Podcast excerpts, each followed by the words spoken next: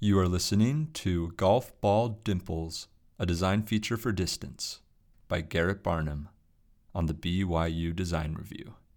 This narration is provided by Jake Hunter. Why does a golf ball have dimples? Don't you usually make things smoother to be more aerodynamic? The modern golf ball has dimples to help your drive go further, but it took a little curiosity and engineering to make the dimple a standard feature on the golf ball.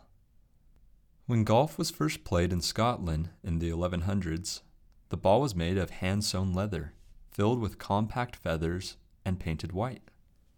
This type of ball, called a feathery, flew 150 to 175 yards, but was totally useless once it got wet. In 1845, the less expensive gutta percha ball was introduced.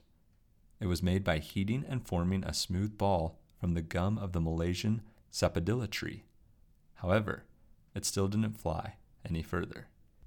By the early 1900s, professionals noticed that damaged balls with small cuts and scratches tended to go further than new ones. In fact, balls were commonly produced with all sorts of fancy or irregular patterns on them. These designs seem a little too haphazard for the analytical mind of one successful businessman named William Taylor, who had taken up golf on the advice of his doctor that he find a relaxing hobby.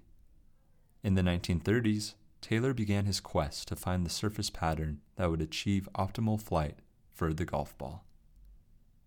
Taylor used a very scientific approach, building a wind tunnel in which he could observe smoke as it blew over balls.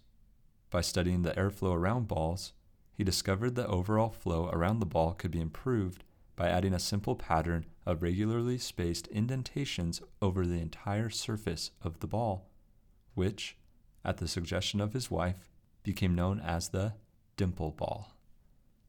To understand why the dimple is effective at reducing overall aerodynamic drag, it helps to know that when golf balls fly through the air, the flow around the ball is generally smooth or laminar near the front of the ball and turbulent near the rear of the ball.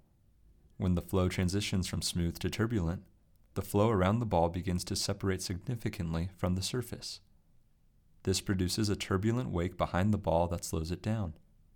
It is a common aerodynamic design objective in most settings to delay flow separation downstream as long as possible.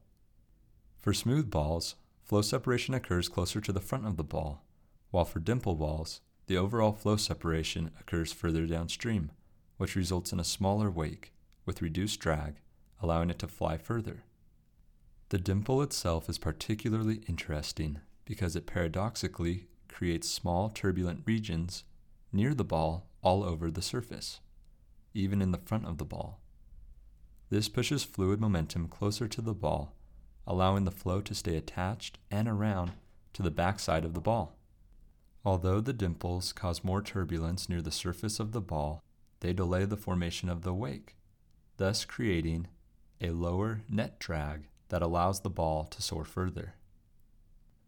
Still today, New golf ball dimple patterns are designed which are intended to make your golf drive fly longer, drop quicker, and roll further.